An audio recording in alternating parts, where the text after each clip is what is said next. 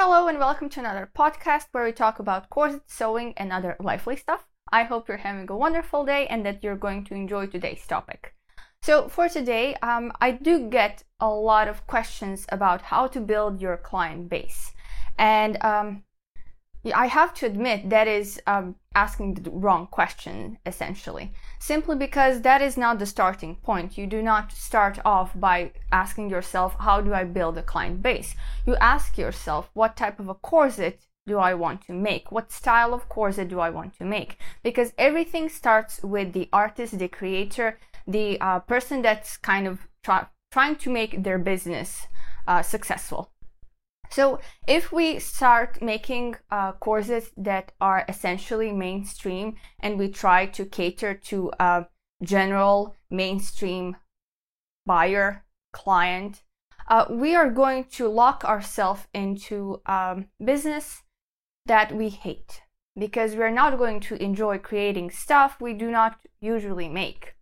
So the first thing we got to do, we have to identify our passion, our love, our style we can actually have a couple of styles. We do not need to be locked into one just one style. Maybe we would like to make uh, a couple of different styles and cater to a couple of different uh, groups of clients. But we need to identify it first before we start planning our battle plan, essentially. So there are many different um, communities that uh, like to wear corsets. And those communities are very different from one another and they have different budgets, they have different uh, needs and wants from our corsets. So let's talk about them first. Uh, first off, we have subcultures such as goth and steampunk. Uh, after that, we have uh, costuming communities. We can start off with reenactors, which are hardcore. Then we have Renaissance fair lovers. We have LARPers, and of course, we have cosplayers. So uh, all four categories of uh, communities have uh, a love for costumes, but they have very, very different needs and wants from corsets, and they're going to buy from very different creators of corsets. Of course, because of that, because their needs are so different to one another. A cosplayer isn't going to see the same value as reenactor does in a historically accurate made pair of stays or in the Edvardian corset. They're, they do not have the same value for those two people. But that doesn't mean the corset itself is um, crap. It's not. It simply uh, is viewed by two different sides because there are two different clients that have different needs. It's very, very simple when it comes to value. If I do not have um, use for it and I do not like it, it means nothing to me. It's a piece of crap, essentially. I don't need it. What the fuck am I going to do with it? Why would I pay that much money for it? I mean, it looks pretty, but like, that's all it does. But the reenactor is going to think to themselves, oh my lord, that is amazing. All the fabrics used are so a period correct, and the colors and the flossing, and they are going to have orgasms for days on a wonderfully recreated corset that is very historically accurate. And they're going to be more than willing to pay a pretty, pretty penny to get that thing. Again, the corset itself doesn't have anything to do with what the person looking at it and kind of gauging its value does. One has nothing to do with the other. But when it comes to that, we need to um, pick our clientele properly so it aligns with what we want to do and what corsets we want to create. Because if I make an amazingly drop dead gorgeous gothy corset that's blacker than black with all the rhinestones and lace and it has spikes and D-rings and like I don't know stuff. It has stuff and spider webs and bats and I don't know. It has amazing stuff that's the gothiest of the goth.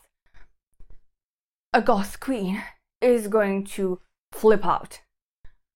While the mainstream person is going to be confused why that is so expensive and that is a Halloween costume. Why would you give more than $10 for that shit? That's the thing. The corset is amazing, however you look at it, but it really depends on what the client wants, what the client needs, and what they're willing to pay for. So, by identifying your passion and identifying um, what client community is going to align with your passion and your design and aesthetics, uh, is the starting point of any corsetry business, essentially. Any business, sewing business, garment making business in general.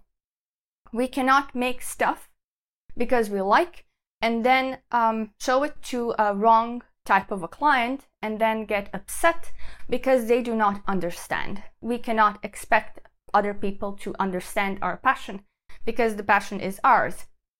And if they do not share it, we cannot force others to share it as well.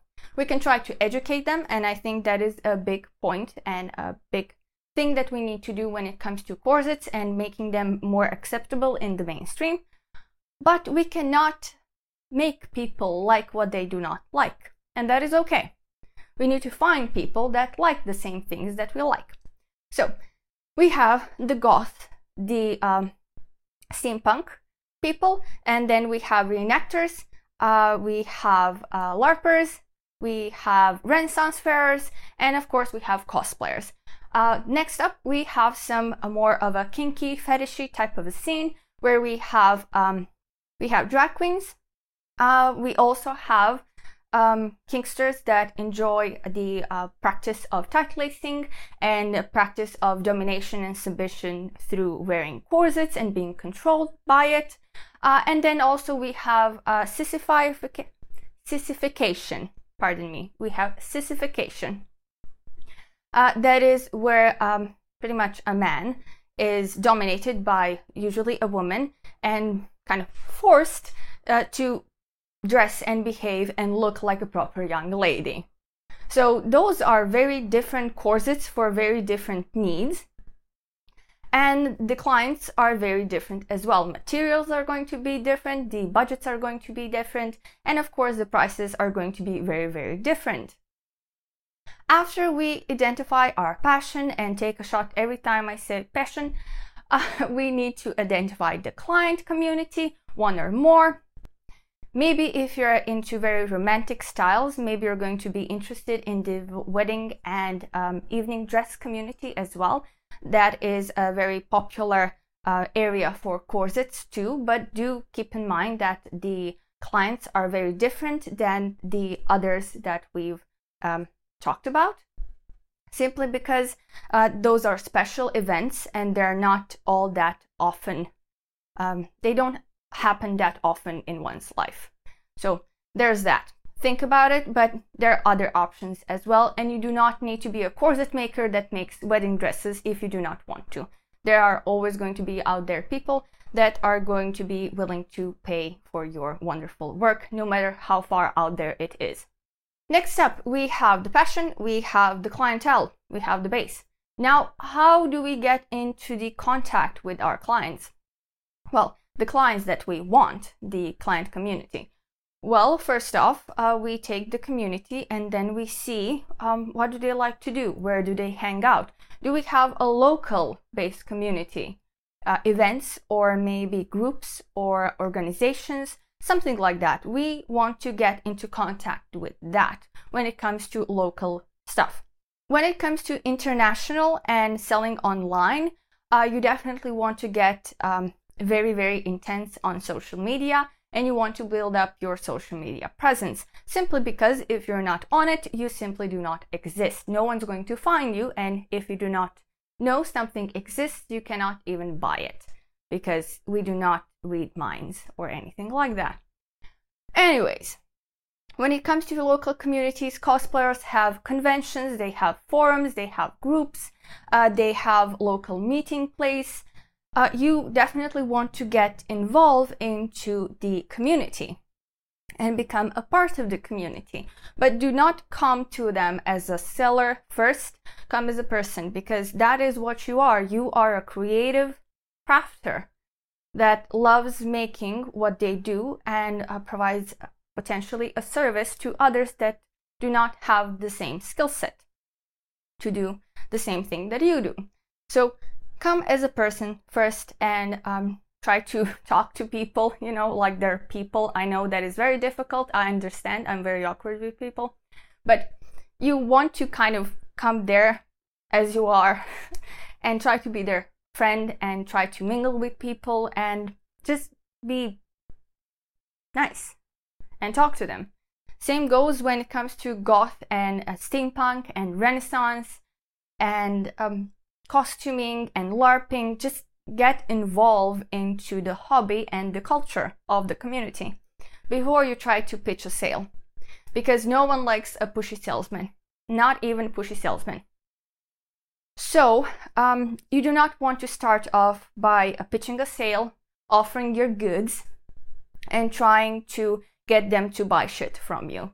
Because if that is the first contact, you are always going to be remembered as the person that sells shit.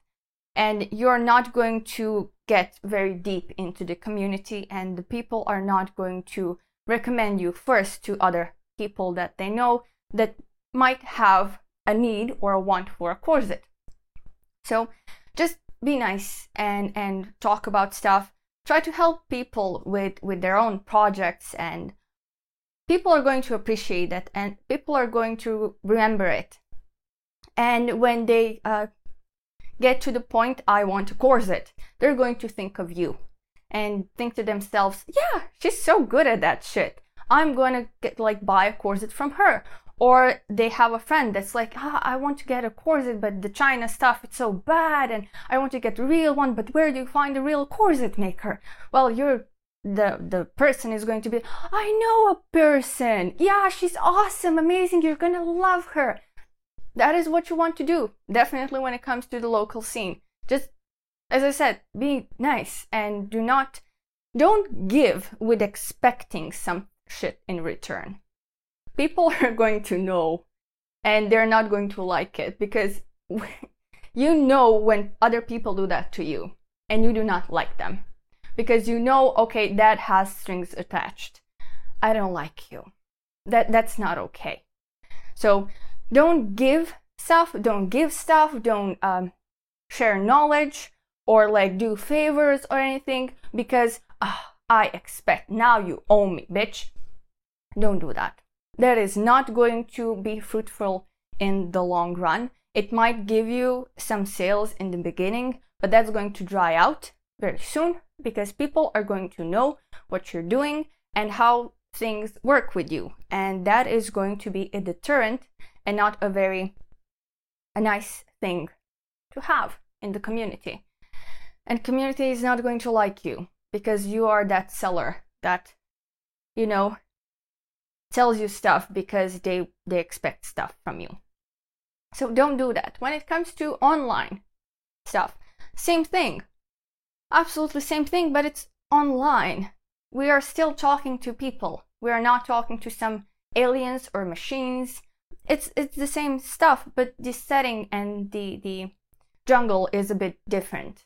The terrain is different. So um, definitely be nice with people share your work, talk about it, um, comment, uh, answer questions, um, say thank you to compliments, and do not overthink it. that is one of the worst things you can do for yourself.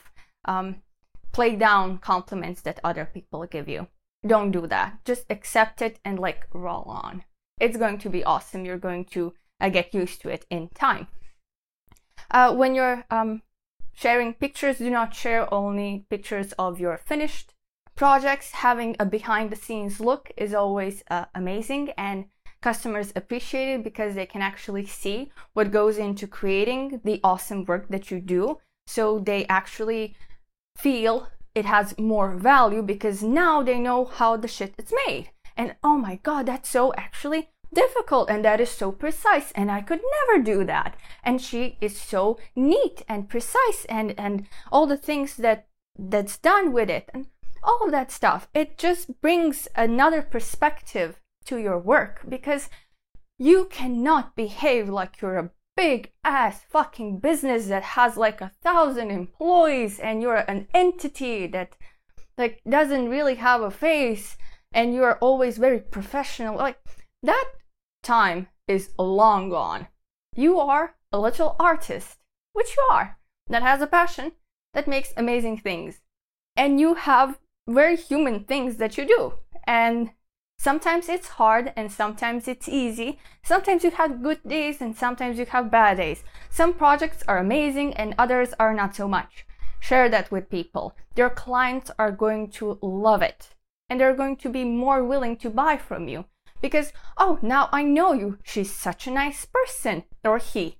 I'm mostly saying she because most of the corset makers that I know are actually female. That is why I'm not I'm not trying to complicate this. it's just the numbers and the statistics and what is um, more usual and what I'm most uh, used to. But there are many, many male corset makers, don't get me wrong there. Um, as I was saying, um, communicating with your clients. Do not give because you expect back. Give because you want to give. Give because there is something that you enjoy doing and you like talking about corsets or about your work or how stuff is made and done and where you got shit, share that stuff. And that is how you're going to build your client base. People are going to get to know you, they're going to get to know your work, and they're going to like you. Because there's always going to be someone that likes you specifically. I don't know why, but that's how people work. And you should definitely keep that in mind. Do not try to appeal to a large majority of people because you're not going to get to that. You, you simply are not. There's always going to be someone that doesn't like you. It doesn't matter how good or nice or amazing you are. There's always going to be someone that doesn't fucking like you. That's okay. You're interested in people that do like you and like your work and want to work with you.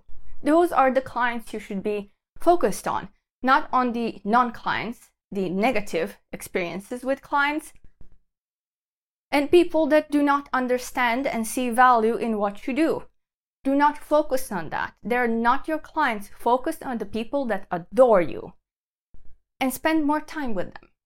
And that's all you gotta do. Th- that's it. Share on social media, go to local events, and like hang out with people. That's it. And you're going to build a clientele base in no time because you're going to attract people that like you and like your work and your style and want to buy your shit. And that's all an artist and a crafter can ask for, really. What, what else do we want to do aside from making amazing stuff for people that like the amazing stuff we make? That's it. That's the end of the story, essentially. And do not think social media is evil or bad simply because it's a tool and people use tools. And a lot of people send out a lot of negative shit to the social media. Be the person that sends out positive shit and wonderful stuff and focus on that. Share your wonderful work and your wonderful wishes and dreams with, with the little part of your internet and enjoy that. That, that, that's it. It's going to be awesome. You're going to do great. Just practice if you have trouble and try out different things. And experiment. And do not try to copy other people. Just be you. That's it. That's the, that's the secret of getting the clientele. It's very simple, but we complicate it. Because it has to be more complicated because it's business. Well, not really.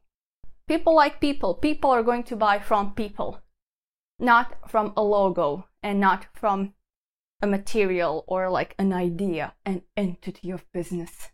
No one likes that. All of the big businesses are trying to build brands that is very relatable. Look at Wendy's. That is a big ass business. And people are behaving like it's a damn, person. It's not. And you are a damn person. So just be a person. Hope you have learned something today. This was um, unusual and um, strange, but we shall see where the other posca- podcasts are going to take us. Um, hope you've enjoyed the content. Hope you're going to try out what I recommended. Hope I kind of put things in perspective and um, made you feel a bit better about yourself and just being human. Uh, till next time, to lose, highs and kisses. Bye bye.